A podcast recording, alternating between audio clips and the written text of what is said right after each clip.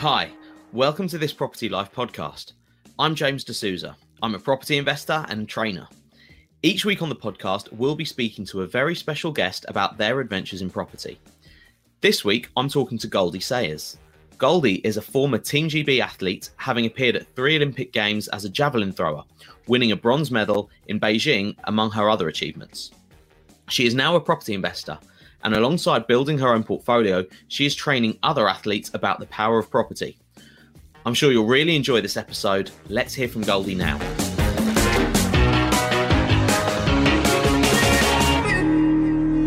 Hello, everybody. I am with uh, the amazing Goldie Sayers uh, today, and she's going to be our guest on this Property Life podcast. So, welcome, Goldie. Hello, James. It's amazing to have you here uh, with us. You are the first uh, Olympian that we're having on the podcast. So, uh, the, f- the first person that we've got on the podcast that was involved in Olympic Games. Um, Goldie, in case people don't know who you are and um, um, a bit about your background, can you just tell us a little bit about what uh, about about who you are? Um, yeah, I'm sure a lot of people don't. um, yeah, so I was, or I am a former Olympic athlete. So I did three Olympics, and I am British record holder for the javelin and won a bronze medal from Beijing 2008. Although I was only awarded that medal in 2019 because of all the Russian doping um, retrospective testing program that went on. So, um, so yeah, and, I, and won sort of multiple national championships and retired happily in 2016. And you are now a property investor. Yes. yes. And how how did that come about? How, what was the transition from uh, Olympic athlete to property investor? I think I'd had a I'd moved several times for training, and luckily I'd read, um, as a lot of people have done, the book Rich Dad Poor Dad. So I knew not to sort of pay down mortgages and knew to sort of leverage assets. So I moved from Loughborough University, went where I studied. Um, I bought a house there when my dad passed away in 2005, and rented rooms to other athletes. He left me a little bit of money, enough to buy a deposit on a house um, I rented rooms to athletes and then had to move to Cambridge and then to London. And each time I kind of remortgaged those houses. And luckily, I was moving further and further south, which was just a, kind of by chance, really.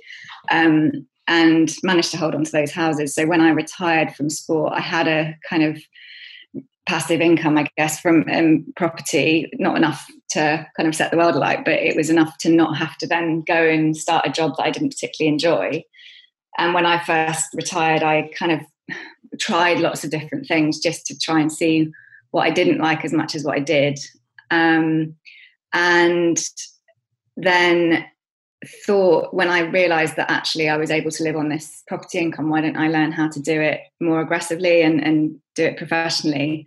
And that's when I got educated in kind of early 2017. And I've been kind of investing um, fairly full time ever since, alongside doing other work as well. But it's my sort of primary income. What do you do outside of property then? Is it is it still tied to a sporting background? Is it?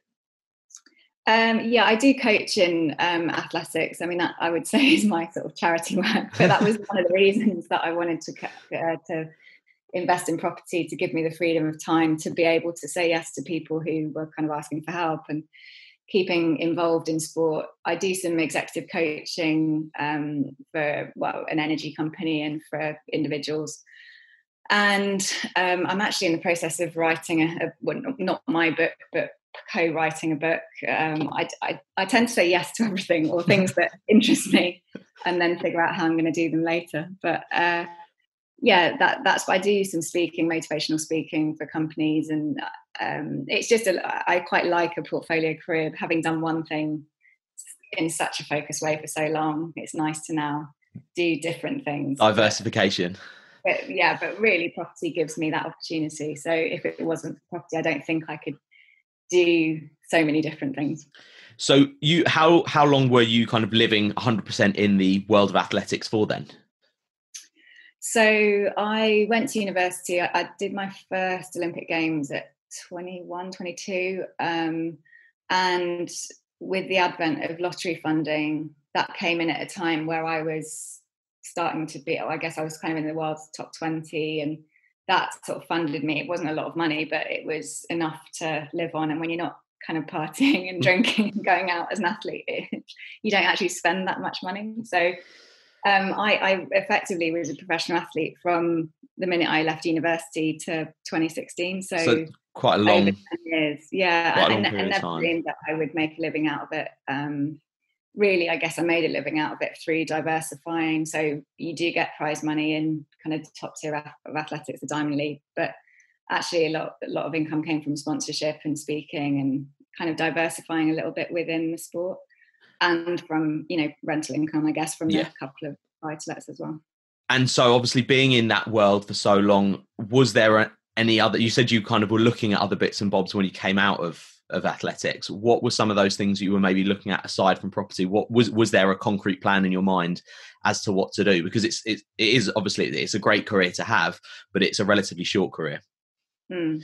yeah it's um i mean i talk i speak to a lot of athletes now you know you're always going to retire every athlete will have to retire and you're not retiring you know at 60 65 you're mm. retiring at 30 35 if you're really lucky um, and probably late 20s in many sports so um, i just tried lots of things so i i was quite keen to do physio just probably because i had so many injuries and operations and i was quite good at rehabbing my way back to full fitness but wasn't that keen on studying for another you know four or five years whatever it takes um, so I did sort of a massage course as an introduction to that. I did some personal training, I think mainly to keep my hand in the kind of movement space and I treat people as well as kind of um, do personal training.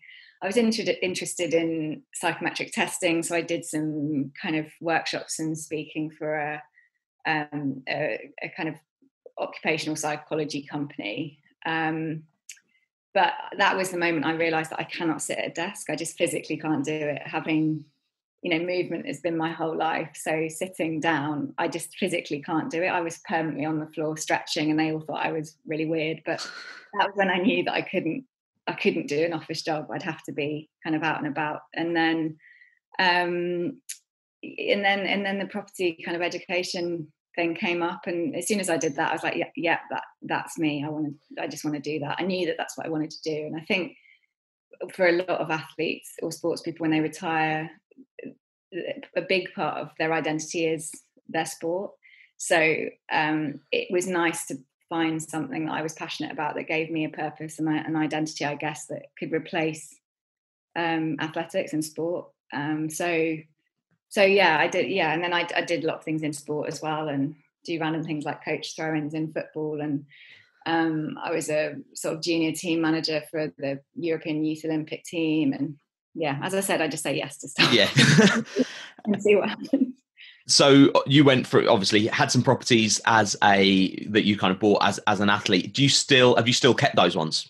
Yeah, so I've I've never I've never actually sold a property. I'm going through a sale at the moment, but yeah, I still own the Loughborough buy to let, which was the first one I ever bought, and that's now rented to students. Um, so yeah, every single property I still have and, and look after as best I can.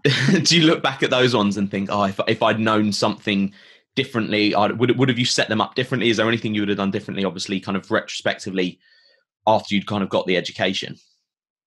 Um, I mean, I wish I'd got the education earlier. I mean, in hindsight, I think I would have. I'd, I'd have loved to have bought, bought like a property a year while I was, mm. you know, training. So I don't. I think that's very achievable without having to get too involved. Um, yeah, and I think you know I didn't know about kind of limited companies, and obviously I bought the first few in my personal name, and but then obviously the tax implications weren't the same back then. So. Yeah no, I, I to be honest, I, I, really I was very lucky in that um, I managed to buy certainly the second and third buy to let in capital growth areas. So that was how I could start the business quite quickly with a fair bit of capital behind me because I could remortgage a property in Cambridge, um, especially that had gone up hugely in that time. Um, so I wouldn't change anything. I would have just, I'd have, you know, I guess in any career, you wish you knew at the start of it what you do at the end. And, but it's, um, you know, I'm, I'm just so grateful that I bought property young, I guess. And were those, are those, because you said the one in Loughborough, you kind of rented out the rooms to, to other athletes. Were they HMO properties? Were they single let properties?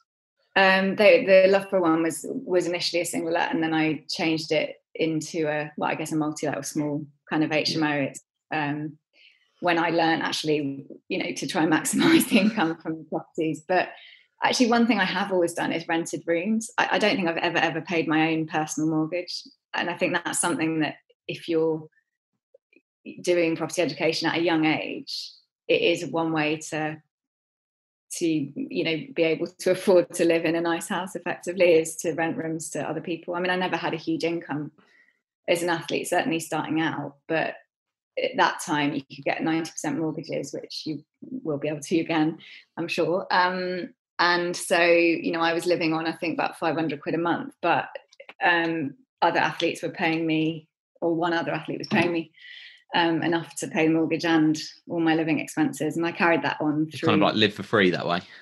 Yeah, I've sort of I've always managed to to live for three. I mean, you sort of have to be prepared to share your house with somebody, but now where I live, I've got kind of an annex that I rent out in London. So I've never, even in London, I'm not paying my own mortgage, which um, which is a good kind of, I guess it's a good tip really that you don't have to pay your own mortgage.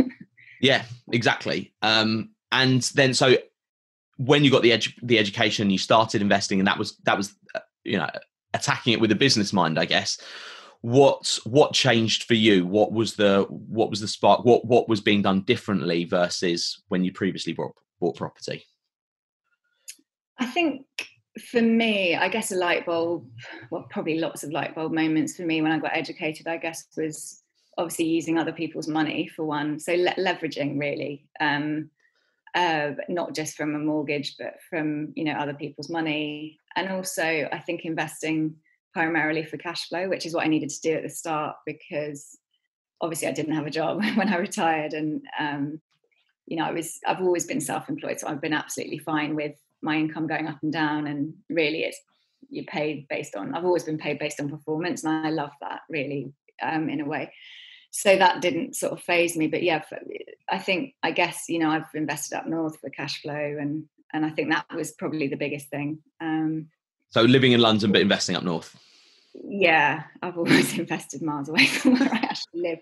Um, so so yeah, yeah lots of different i mean yeah i couldn't think of it but they're the main two i guess leveraging other people's money and, and investing for cash flow kind of being a thing, not just the old age, you know, buy a property and then hope that it goes up in value, which it has done for me. And inflation has kind of been on my side. And, you know, I look at the, my Cambridge buy to let is, you know, that that cash flows as a, an HMO effectively just because it's gone up in value so much. And the and you haven't refinanced. I'm guessing you haven't kind of stripped the equity out of it. No, not really. I, I did. I'd pay down the mortgage when I lived in it a little bit and because of the capital growth, Cambridge is kind of I get I think it's usually in the top three of um, you know growth in the country of places to live or cities, and um, I did pull some equity out to start my property business with, but it's still not. I think it's still at below sort of fifty percent. Yeah. So, so not, not really. I, I, won't ever. I don't think touch that again. But no. I kind of wanted to because I knew I could make that money work harder elsewhere. So you took it, stuck it up north into what? What strategies were you pursuing when you got started?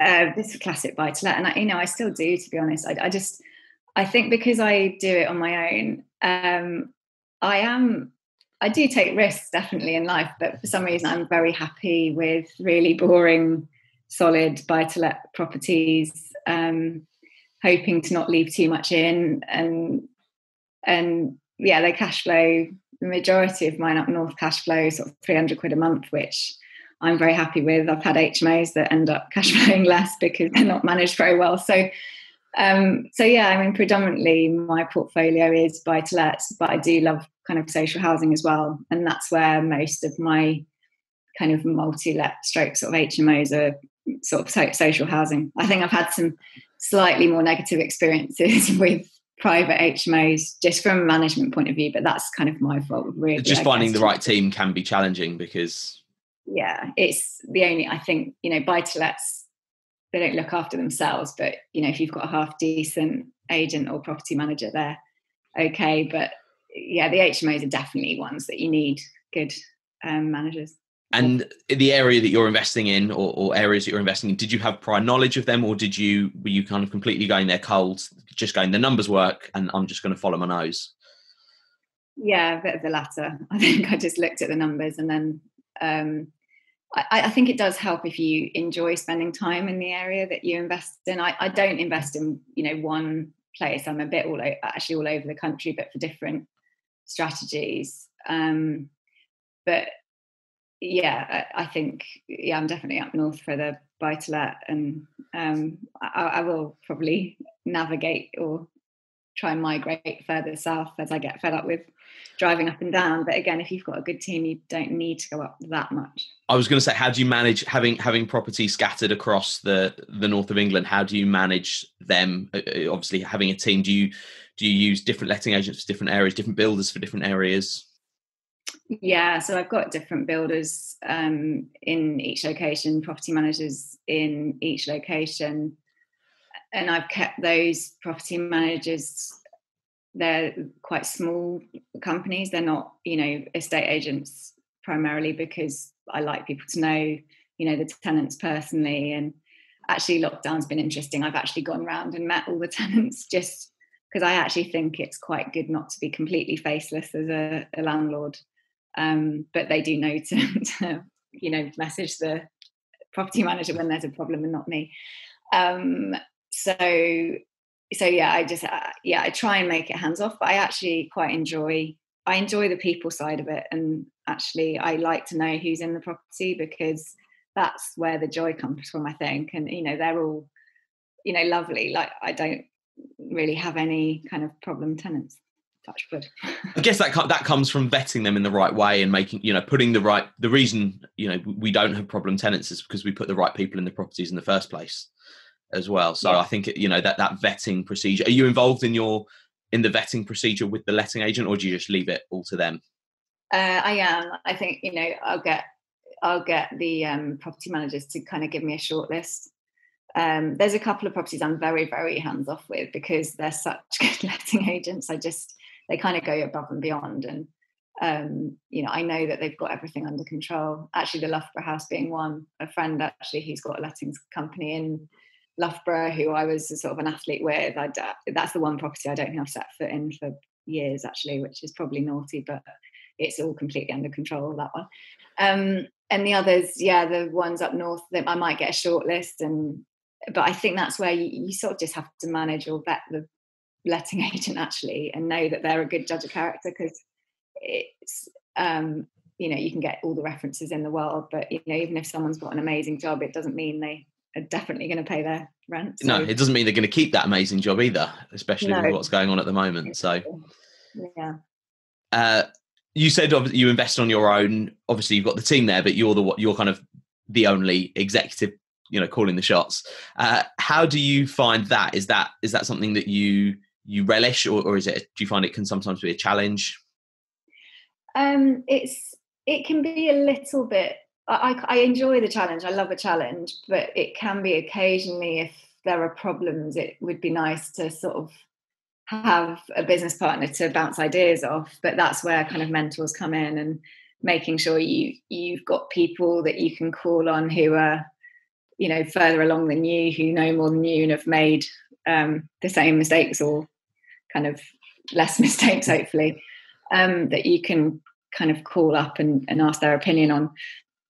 I guess, you know, running any business, it can get, you know, lonely at times, but that's where you have to sort of reach out and have a network. And, um, you know, I think, uh, yeah, also asking for help as well, which is, you know, I'm not, that's something I could definitely get better at for sure, but it's, it's quite a small world property in a way and um, there is there is always someone who who has a good answer and for, for problems and actually networking is is always been how I've kind of solved problems.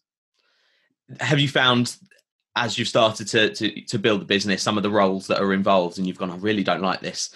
I want someone else to do it for me, and I wish I had a business partner that could do that that side of the business. Have you outsourced anything to to somebody completely separate because you didn't like that part of the business? Um, I haven't, and it's something I'm getting to the point now where because I do do everything myself, it can get quite admin heavy, especially. and the one area, I guess, from running around and throwing spears around for 20 years, my computer literacy is and my systemization using technology is is really awful. Um, but you know, I, I, can learn how to do things, but that's something that I would like to kind of outsource, or I need someone to sit down with me and show me how to yeah. use my Mac properly, really. but you know, it's it's it's I think I, I, probably am a bit of a control freak as well. So it's, it's, learning to let go to sort of leverage other people's time and not not your own. But it, to be honest, it's I quite enjoy some of it, and I like to know, you know, I like to know like every month, you know, what the rents are doing and and things. So I, I do have a real sort of grasp over what's happening in the business, which is the the positive of that. But I could definitely outsource a bit more. But obviously, I outsource all the builds, all the you know management. Um, I could potentially use sourcing agents more than I do, but to this point, I quite enjoy looking around smelly houses. I was going to say, is, is that that's part of the chase, kind of the, the enjoy, the thrill of looking for the deals, hunting the deals, negotiating them, speaking to the people that are selling, and, and sort of solving their problem. Is that something that you you you really enjoy doing? Yeah, that that's the bit I enjoy. I enjoy um, getting a deal over the line, um, and building relationships with people i think and um, you know that's effectively where all my deals have come from. I guess it's just having good relationships with agents and i'm starting to do a lot more sort of direct to vendor um, marketing which actually has been a positive from lockdown because i hadn't really done much before because i'd built good relationships with agents and they were bringing me things kind of off market effectively. Um, but i've had a couple of successes actually in lockdown just from you know writing letters to to kind of potentially distressed vendors and I've had a few results doing that. Nice. So again, you're kind of seeing that the hit hit rate increasing by going direct to vendor. Yeah, I mean you have to put a bit of time, and I haven't done it particularly strategically. Um, but I've listened to a lot of a lot of podcasts in um, in lockdown, and actually just do you always pick up one thing you know for every hour you spend listening to someone talking there's always one little tidbit that you can use and um, i think i heard something in lockdown about um, agents falling out with you know Rightmove and actually i never look on you know on the market and i think something had come up on that portal that wasn't on the rest of them um, which obviously means less people are going to be calling about that property phone the agent they said basically the vendors had fallen out and they weren't sure whether they were selling it or not. So I just wrote to the vendors directly. And I've, you know, had an offer accepted a week or so ago from them. So we're just going through the buying process now. Um, so yeah. You're buying at quite a rate of knots. You're you're you're filling your boots while you can. Um, is that is that just because you, you're seeing the deals and the opportunities that are out there, or you, have you kind of got a got a plan to kind of buy for a number of years and then and then sort of slow down? What's your what's your kind of longer term strategy?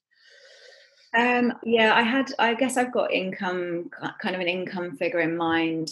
Um, you know, I guess the one problem with buy is you ha- you get there a little bit slower, so you have to do more volume. But the system I have in the areas I invest in, I'm quite happy for that to happen because the teams are in place. So I guess it's just with you know COVID, it, it slowed down absolutely slowed down my kind of goal for the year. Um, although I can see right now, where are we sort of um, November time, things are starting to come back, like agents starting to come to me again and mm. things are falling through again. So I, I, feel like the last sort of month of the year might be quite bring some um, opportunity accelerated, but it would, be, it would have been nice to do things at a sort of steadier, uh, steadier rate. But yeah, I'm, I'm just quite I guess from a sporting background, I'm just quite motivated by setting goals and achieving them. And I, I was going to ask you, what have you brought from that the sporting world and, and the, the world of athletics into investing with you? There must, you know, obviously you're not you're not throwing spears at your vendors, um, but what's what are some of the, the, the characteristics and the traits that you've gone actually that's serving me really well in property as as it served me in the in the in the sporting world?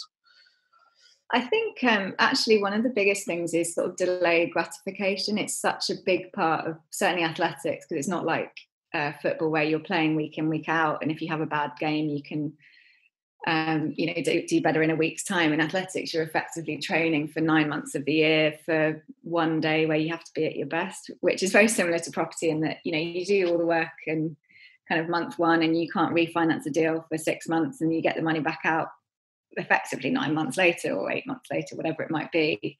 So it, it does follow a similar kind of model and it's just consistent kind of hard work of doing the basics well. And that's all sport is. It's no you know people see the glamorous side of it in the olympic games but effectively you're applying your trade in the middle of a kind of muddy field and it's not very glamorous so it's very very, very similar i think to property it's, it's almost this i would say it's almost the same thing in a way in that you've got a team in in an individual sport you're you might be an individual but you're working with you know in sport sort of massage therapist physio coach um, biomechanist nutritionist all these different people, but you're at the center of it. And it's all I've done, I guess, is transpose that into, you know, working with a solicitor, broker, you know, builder, architect, whatever it might be. So it's sort of just replacing one team for another team.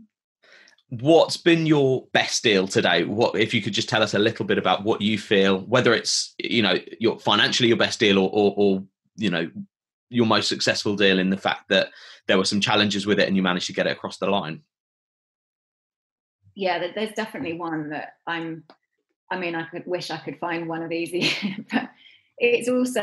I think it's special also because it was such a kind of a, special, well, kind of special for the wrong reasons day. But basically, I was um, went on the train from London to Ely, where where my mum lives, and um, I was actually on the way to a funeral, and it would have been easy for me to get a taxi from the station, but obviously I'd quite like walking. So I walked up the hill and happened to pass a house on my left on the way to this funeral that had an auction board outside of it, which is really unusual for that area because it's a commuter kind of, it's actually a city, but it's a very small city. It's a small town that's kind of just over an hour to London. So it's sort of commuter territory, property prices are very high um, so I thought, well, there must be an issue with it. So I took a photo of it to obviously not look into it the day of the funeral. But um, the next day or two days later, I just phoned the agent and or looked into the particulars of the property, and it said it had minor subsidence. And I always think when a structural engineer says, or not even a structural engineer, a surveyor says minor subsidence, it may or may not mean it's subsiding. So I sort of got a local guy I know to have a look at the property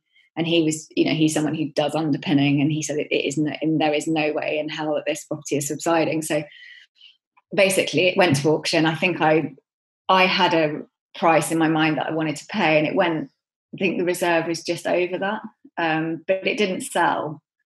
Um, I looked around the property obviously before the auction, and, and, effectively it just hadn't been replastered in its whole life, and there was a big crack. But even I could tell that that was probably just plaster, not a major problem anyway, long story short, I bought this property, I think, for 195. Um, I bought it with the deposit with Angel Finance and a bridging loan, so none of my own money down. Um, it then valued just with a bridging valuer, he valued it at 260 with me without me touching it. I spent 30 grand on it roughly and it refinanced at 350. Wow. So if I'd sold it, I could have made a hundred grand. And my my my kind of view was always to sell it. But then actually when it was done up, I got I had a buyer within the first week. Um, but she was someone who wanted to move into a completely done up house and not lift a finger. And I think there was one tiny little thing that needed doing. And then a, a, fellow kind of investor who's based there came round it with me. Just I caught up with her for a coffee, and she just said, "Why are you selling this? Because it's a capital growth area. Um, etc etc and then i suddenly thought you know why am i selling it? And i've held on to it. So it would have gone up in value. And so that i mean that deal is you know you don't sort of find those every day. But that was actually in my first sort of six months. So um you know i've just i still have that property now. Did you looking at that one what was, what was my question going to be? I i um, oh, did you have any when you obviously refinanced it, bought it on a bridging loan with with other people's money? When you then refinanced it and the surveyor came around to, to revalue it, did you have any problems with the with that refinance? Did they go, oh, you know, potentially got any structural problems? Did you have any underpinning done to it? Sorry, James, that was a very bad explanation of mine. obviously, paid a structural surveyor four hundred quid to come around it Um, and he said, you know, categorically, really experienced guy. I googled the guy who'd done the um, done the initial survey, and he was about you know 22, which okay. was brilliant because I then realised yes, he'll have made a mistake. That was where. So there were no structural problems with it at all. No, there were no structural problems. So I'd done all my due diligence, and I thought, worst case, I'm going to have to spend you know X amount of money underpinning the property, and worst worst case, it would be underpinning both sides of that property. Mm. But the numbers were still so good that even doing that, I would have made money. Um, so so yeah, I, I basically paid 400 quid to kind of make a hundred grand effectively. Quite quite a good return on investment. Yeah, I mean, uh, yeah. Again, yeah. If anyone's got any of those deals, feel free. Um, yeah. So no, it was a great deal, but again, it was you know there were problems with it, so that was why people were put off. But I guess the lesson in it was you know don't take things at face value, and if your gut's telling you that I don't think that person's right, question it. And, you know, even if I paid 400 quid that I'd wasted, you know, it would, it wouldn't have been a problem. So, um, so yeah, so that was a good one. Nice. Um, have you set up any other business, property related businesses alongside the portfolio, or at the moment is it just all it's investing and then obviously what everything else that you do on the side as well? Yeah, I, ha- I haven't as such. I mean, I have coached a few people um, in the last few years, um, but I wouldn't. I haven't really set up any other businesses. No. I think when you're kind of doing everything yourself, it's and doing a lot of other things outside of property as well. It's sort of you've only got so much time, but it's definitely something I would um, like to get more involved in. Definitely. How many hours roughly on a, on an average week do you put into property? Obviously being being busy. Rough i know it's probably quite hard to gauge but because one of the one of the challenges i guess people normally face when they're starting is i've got i've got so much on i haven't got the time to do this. You juggling all, all the balls that you're juggling how much time do you do you dedicate to to getting to to investing? Um at the moment I, I mean i just enjoy it so i spend a lot of time on it. But i could i guess spend maybe you know, if I wasn't continuing to buy, I could easily spend two hours a week on it if I really wanted to. But I probably spend, I've never actually counted it, I probably should. I probably do a, you know, three quarters of a full time job on it just because I enjoy it. And also in lockdown, there's been, you know, not a lot else to do. Well, there has been a lot to do. I've done a lot of other things and I've done a sort of started a bit of a master's program, etc., etc. I just I don't like being bored, so it suits my personality, I think. Mm. Um, so yeah, I mean, I spend a lot of time, but that's out of choice, effectively. Have you had many other athletes come or, or, or retired athletes come to you and go, "I've I've seen what you're doing. I'm interested in uh, in getting into property myself." Uh, yeah, no, they do. I, I, mean, I'm not. I'm not great with social media. I find it really difficult and quite um, strange. I think because I guess in sport, especially in individual sport and in a closed skill like javelin, it's like you've either done something or you haven't, and you don't kind of have to sell yourself. You can't stand at the back of the javelin, run up and go, you know, I'm the best javelin thrower in the world without sort of showing it and doing the performance so I, I, do find it quite i don't know i find i need to get over my kind of dislike of social media but i do post the occasional thing when i remember to do it and when i when it doesn't take me about two hours to construct a instagram post or twitter post.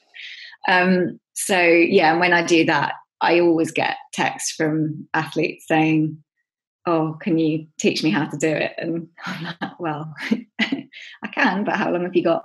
Um, so yeah, I do have a lot of requests, and I've been asked to do a little talk actually for um, people on the sort of world class program of Olympic sports, which I've agreed to do just as an introduction. I wouldn't claim to be able to teach kind of everything all in one go, but just to kind of get them to look at investing differently because when people are in sport, they tend to be so consumed with it, and you're kind of eat, sleeping, and eating, sleeping, and, and training, and thinking about kind of high performance twenty four seven. So, um, and I guess um, that your your mentality to investing is probably very different now, having undergone the education versus what it was when you started as well. Oh yeah, absolutely. I mean, that's where it would have been lovely to know all this stuff. You know, when I was twenty, you know, I guess I was lucky that I read Rich Dad Poor Dad at twenty-one. I think so. Had that in the back of my mind when you know your parents are paying down mortgages and doing, you know, what their generation was always taught to do, but just to understand it differently. And it's funny now, my mum, will, you know, says, "Look, I wish I'd, you know, bought more properties and and done things a bit differently." But she loved her job as well, so I think you know she wouldn't change anything. I'm sure. Is that? Would you say Rich Dad Poor Dad's the book that's left the the biggest imprint on you? Uh, I think well, financially, certainly. Um, yeah, there's other ones. I, I I've found kind of real benefit from the Miracle Morning book um, as a sort of morning routine, which I find really helpful. Um, you know, there's some there's such great books out there, and, and that is something I've done a lot more since retiring from sport. Again, that's one thing I wish I'd done um, as an athlete. I always used to find reading a real struggle. Just I used to find it quite hard work. I think because I'm not a speed reader and i'll read every word and I want to understand it all. And I guess um, you know, just reading a lot more kind of books around investing, around, you know, personal development. I did that as an athlete a little bit, but I wish I'd done that a bit more aggressively. So when I did retire, I kind of had all that knowledge. But again, you kind of always wish you did things differently. and what's next for you? What what are you going to be up to in, in the property world? Is it just more of the same? Are you are you looking to to you know employ different strategies? Any any kind of deals on the horizon that you're excited by? Um, I would like to. I would like to learn more about sort of commercial to residential conversions. I've just made the mistake in the past of trying to do bigger deals, and I think you you end up putting a lot more energy into bigger deals than smaller ones. And if um, I think the year before last, I put a lot of focus into bigger deals, and those few didn't come off, and actually hadn't been doing this sort of basics still. So I got to the end of the year and I thought, God, I could have done so much more if I'd have just stuck to the basics. So if I do do that, I think I'll still be buying buy to let. So, so you still want to go and kind of crack out the cookie, the buy to let cookie cutters and the the kind of I think the, so. the lower value properties. Yeah, and I think I think for me it's going to just be hopefully um, just investing a little bit closer to home. Um, but I think I'll still I, am not too sure, but I think I need to I need to revisit my plan anyway from this year for next year because um, yeah, it hasn't happened as as no, I, I, don't think it's happened for anyone as they expected. No one no one kind of foresaw this coming, but you know we've as you say filming this towards the end of November now. We've got a nice chunk of time to to reevaluate, reassess towards the end of the year and go right. What what what can I be doing next year that that maybe obviously didn't get done this year, but that I can be I can be working on. Because normally I, I don't know about you but normally my my kind of goal time is only about a week between Christmas and New Year where I kind of sit down and look at things. So a bit more of an extended period might might do me well. I don't know about you but yeah that's when I do mine generally between Christmas and New Year. Yeah.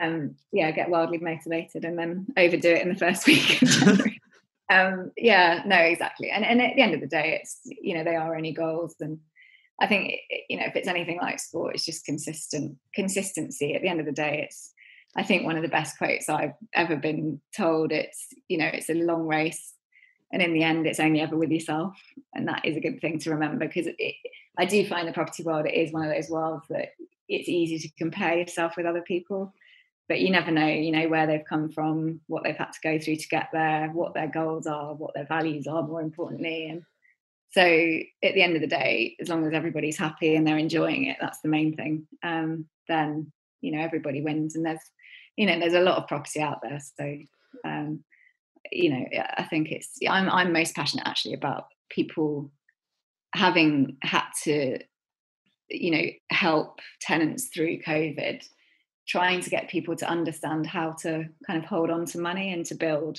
personal wealth. I think you know, just educating people around money um, would be beneficial for society. Sure, definitely.